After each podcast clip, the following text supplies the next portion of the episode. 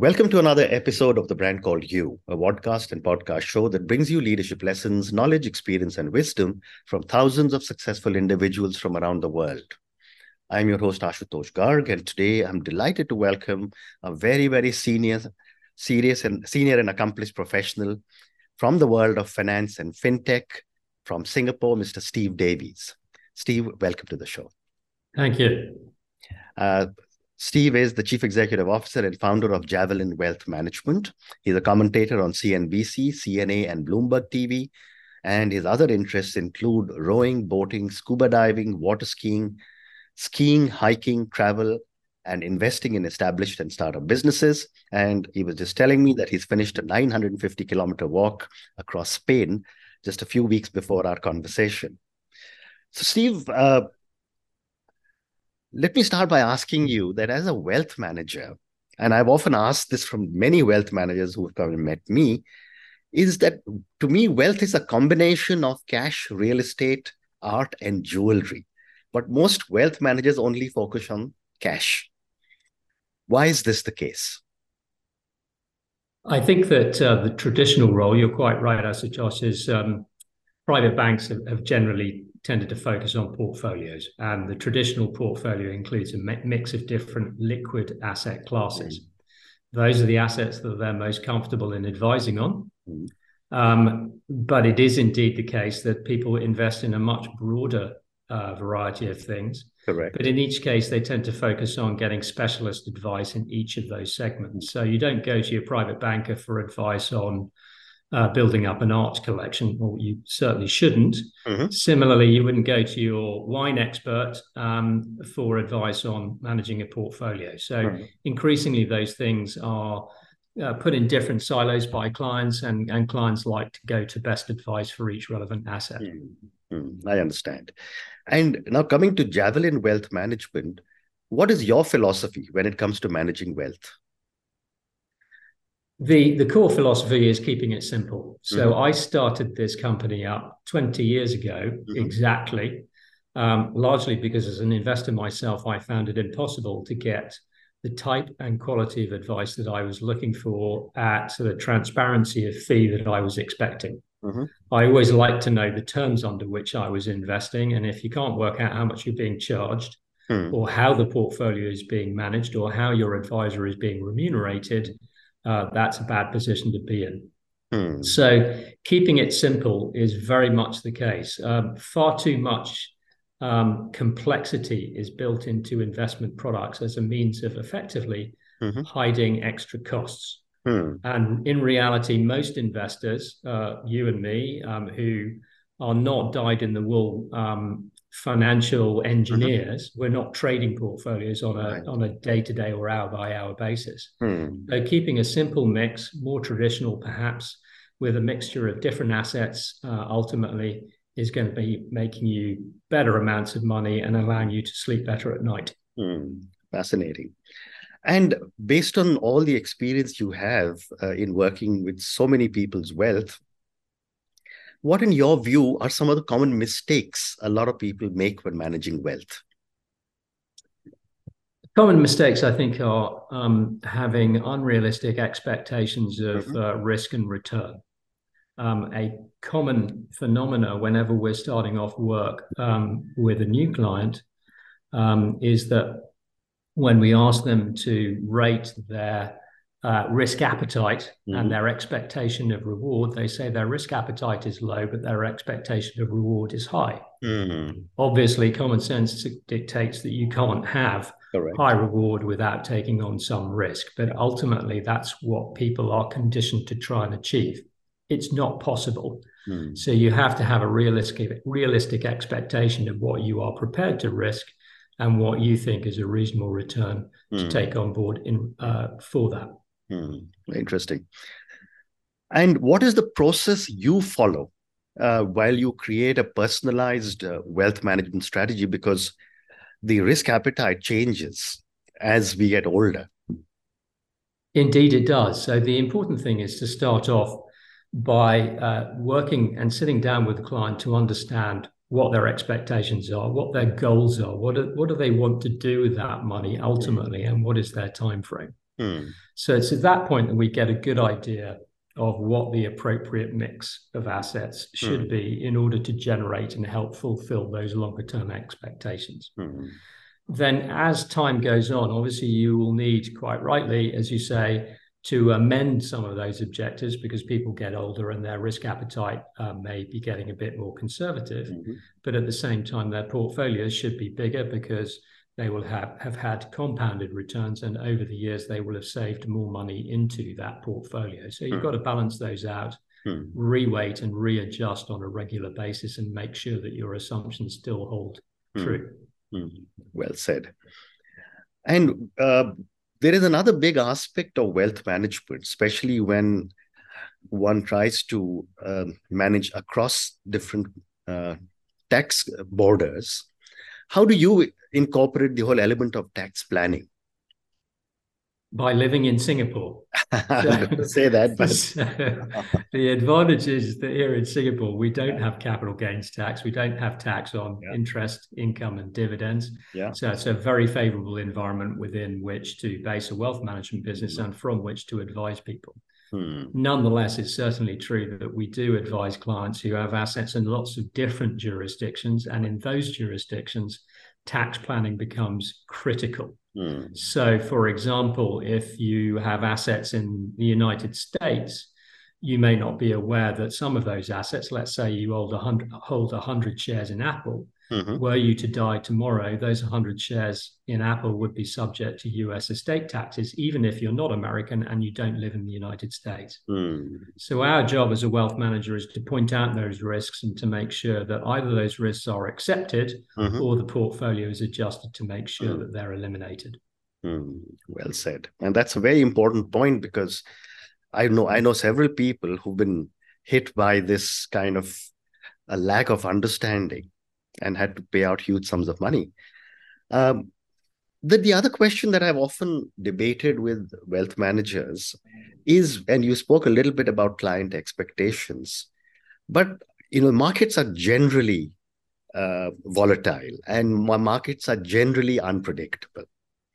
How do you manage client expectations when you know there is going to be volatility? I, again, I think it's the way in which you manage a portfolio. So we don't trade very much. Mm-hmm. On an annual basis, perhaps we turn over the portfolio maybe around about 30%. Uh, and that in and of itself is at the higher end of what we do. Mm-hmm. But lots of other managers will turn over portfolios two, three, or even more times. Mm-hmm. Number two, we don't have any leverage or borrowing against our portfolio. So we're eliminating risk from that perspective. But thirdly, again, it comes down to making sure that the client has a good understanding of what the portfolio is for. Hmm. If a client's looking for short term gains, um, they like active trading, then my immediate advice is don't talk to us, go and talk to somebody else because we don't do that.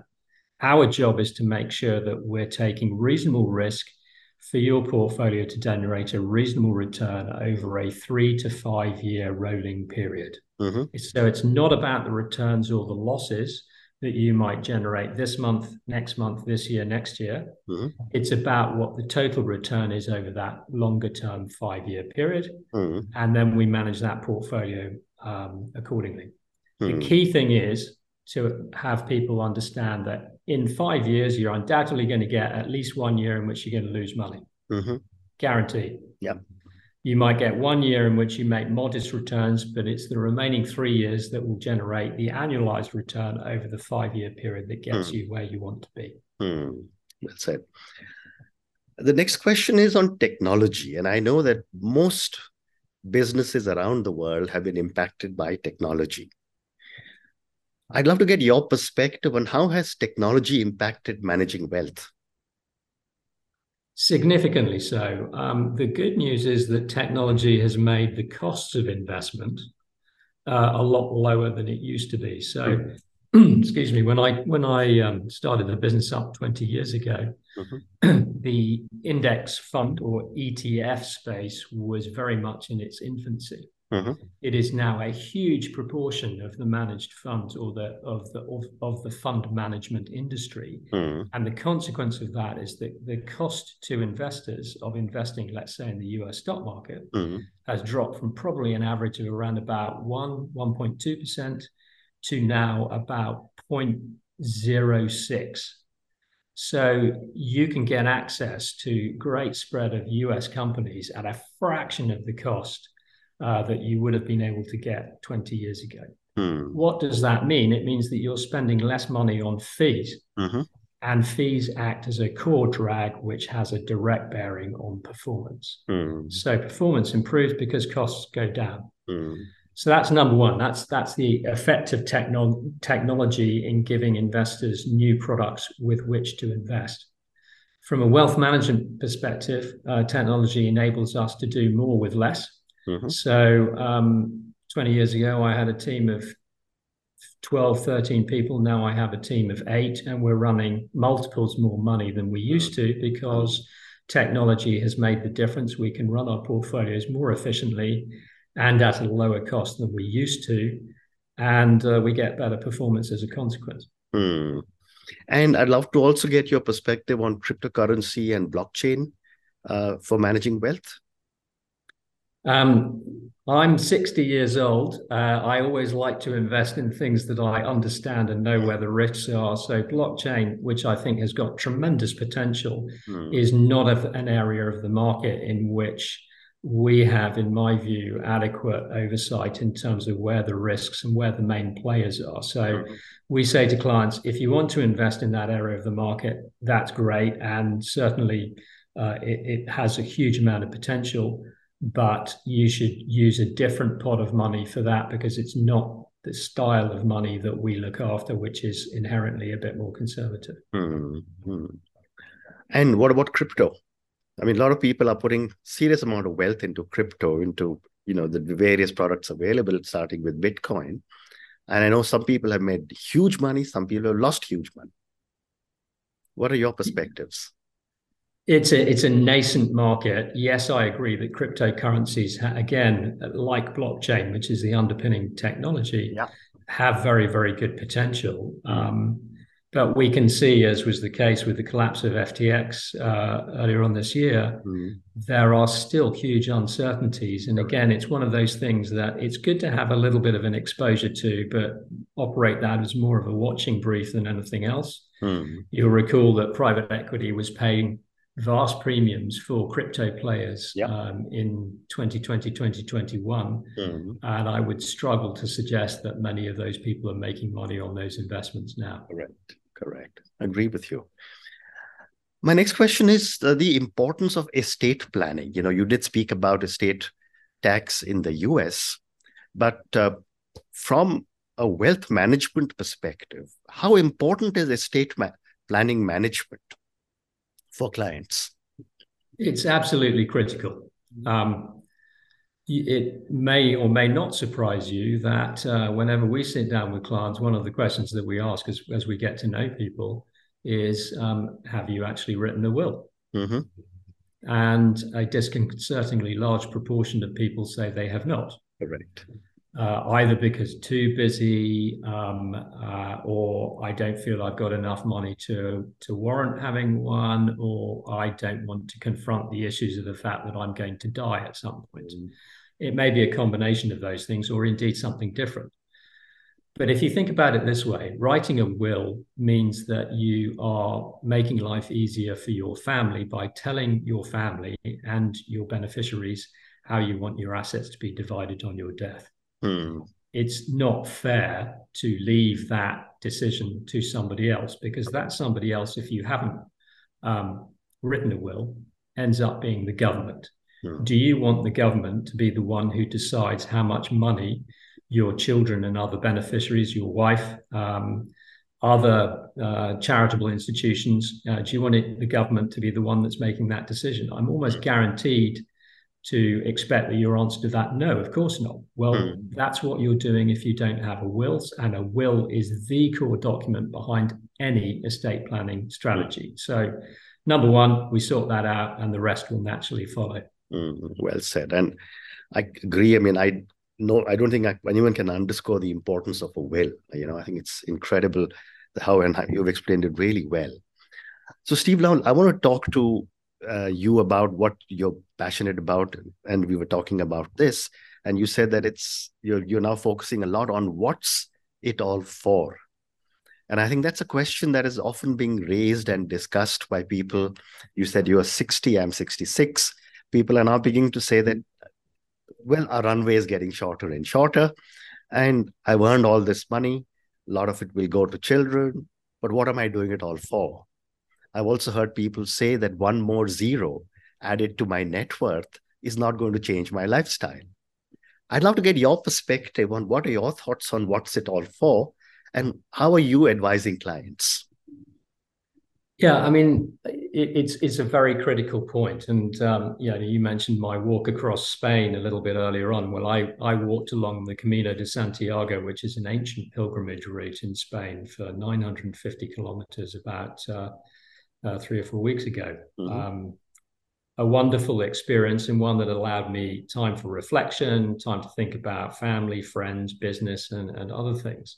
But most particularly, it was time off. I'd been running and building my business for 20 years, and I felt that it was a good moment to take some time off to have a think about things for the future.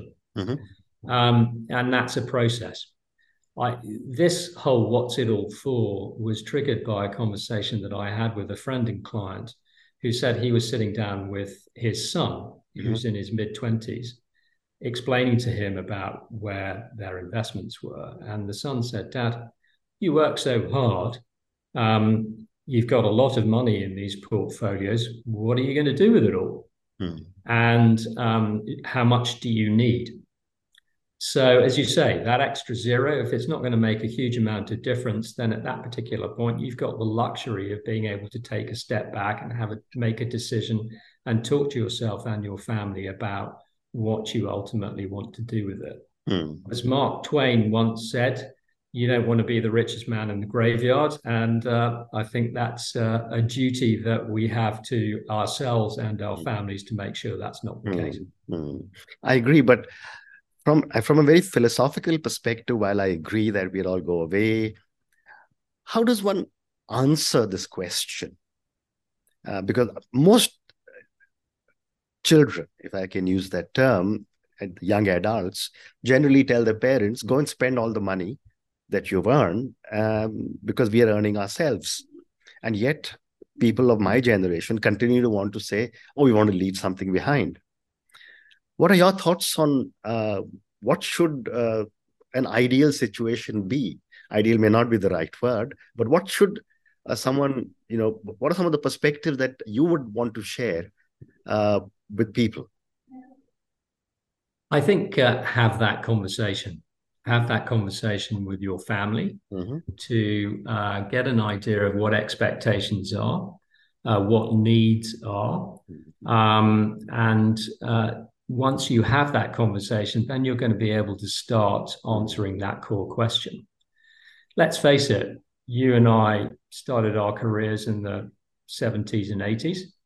Um, we were able to buy properties cheaply. Um, we were able to have good careers, which in many respects you've stayed at doing either that or something very similar for your entire working life.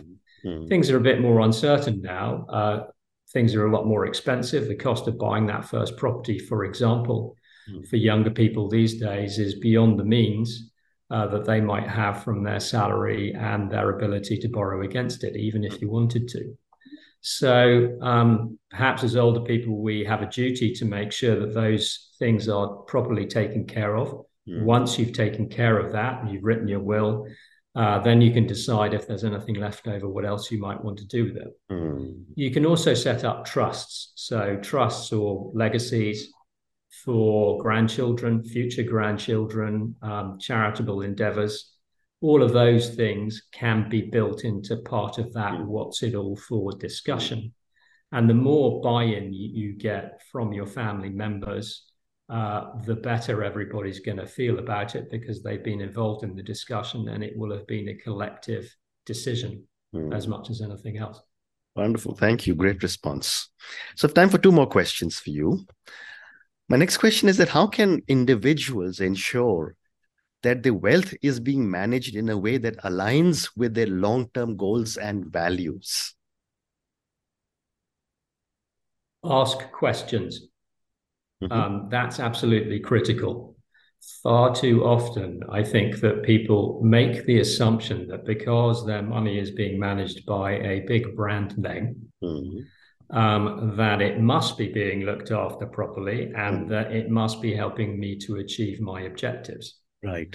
Um, I may not surprise you by saying that very often the objectives of that very large organization versus your objectives could be quite different things. Hmm. Um, they're obviously going to be looking to make a profit. That, in and of itself, is not a bad thing. But at the same time, they must make sure that they're doing their best for customers. And we've unfortunately seen far too many occasions on which that latter has not happened. Mm. The profit motive exceeds the best interests of the client. So it mm. is your job as the client to make sure you're always questioning and asking, why am I invested in this and what's it doing in my portfolio mm. and why is my portfolio structured the way that it is? Mm. And if you don't get a straight answer, then at that particular point, you should start thinking about who would be better placed to help you achieve the objectives with the transparency that you're looking for. Hmm. Thank you. And my last question to you, and this is for the thousands of young people who will be listening to our conversation. Based on all your amazing experience as such an accomplished wealth manager, what would you say are three lessons you would want our young viewers and listeners to take away as they start planning their wealth management strategies? So, uh, this one, everybody will always start with the first thing, which is A, start early. Mm-hmm. The earlier that you start, the better it is because then you benefit benefit from compounded returns and Correct. compounded growth rates. So that's number one. Uh, don't leave it until you're 50 Hmm. Start earlier when you've got a bit of spare cash, just put it to one side. It means that you can cope with higher levels of risk, higher level of volatility, and over time, it's going to pay off. Hmm. Number two, don't get distracted by the noise. Hmm. Um, this may not be great news for you or me, Ashutosh, but yeah. uh, turn off the TV. Yeah. don't bother listening to people on Bloomberg or CNBC or anything else when times are getting volatile because sound bites do not make you money. Mm-hmm. Have a look at your portfolio. Think about what has changed. If something has changed from when you invested your money originally, then mm-hmm. maybe change it. Otherwise, stick with it. It will undoubtedly still help you to achieve those mm-hmm. uh, those longer term objectives. And number three, um, always keep a little bit of money in reserve. Um, mm. Try and avoid excess uh, levels of leverage. Um, mm-hmm. Some people are very good at managing uh, leverage, others are not, but it does mean you lose more sleep when things mm-hmm. get volatile. So mm-hmm. separate your money into little pockets. Some are higher risk, some are low risk, but the bulk is in the middle, and that's where you're most comfortable. Mm-hmm. Well said. And these are all three great points. And on that note, Steve, and your three wonderful lessons start early. Second, you said don't get distracted by the noise. And third, you said was always keep money in reserve. Thank you so much for speaking to me about so many different aspects of Javelin Wealth Management. Uh, thank you also for speaking to me about this very, very critical question of what's it all, what's it all for you? I think this is a question that as as I get older, a lot of friends ask me, and I'm so glad that you are actually taking it up as almost like a professional uh, input to a lot of people. Thank you for speaking to me and good luck to you. Thank you. Thank you for listening to the brand called You Videocast and Podcast, a platform that brings you knowledge, experience, and wisdom of hundreds of successful individuals from around the world. Do visit our website www.tbcy.in to watch and listen to the stories of many more individuals. You can also follow us on YouTube, Facebook, Instagram, and Twitter. Just search for the brand called You.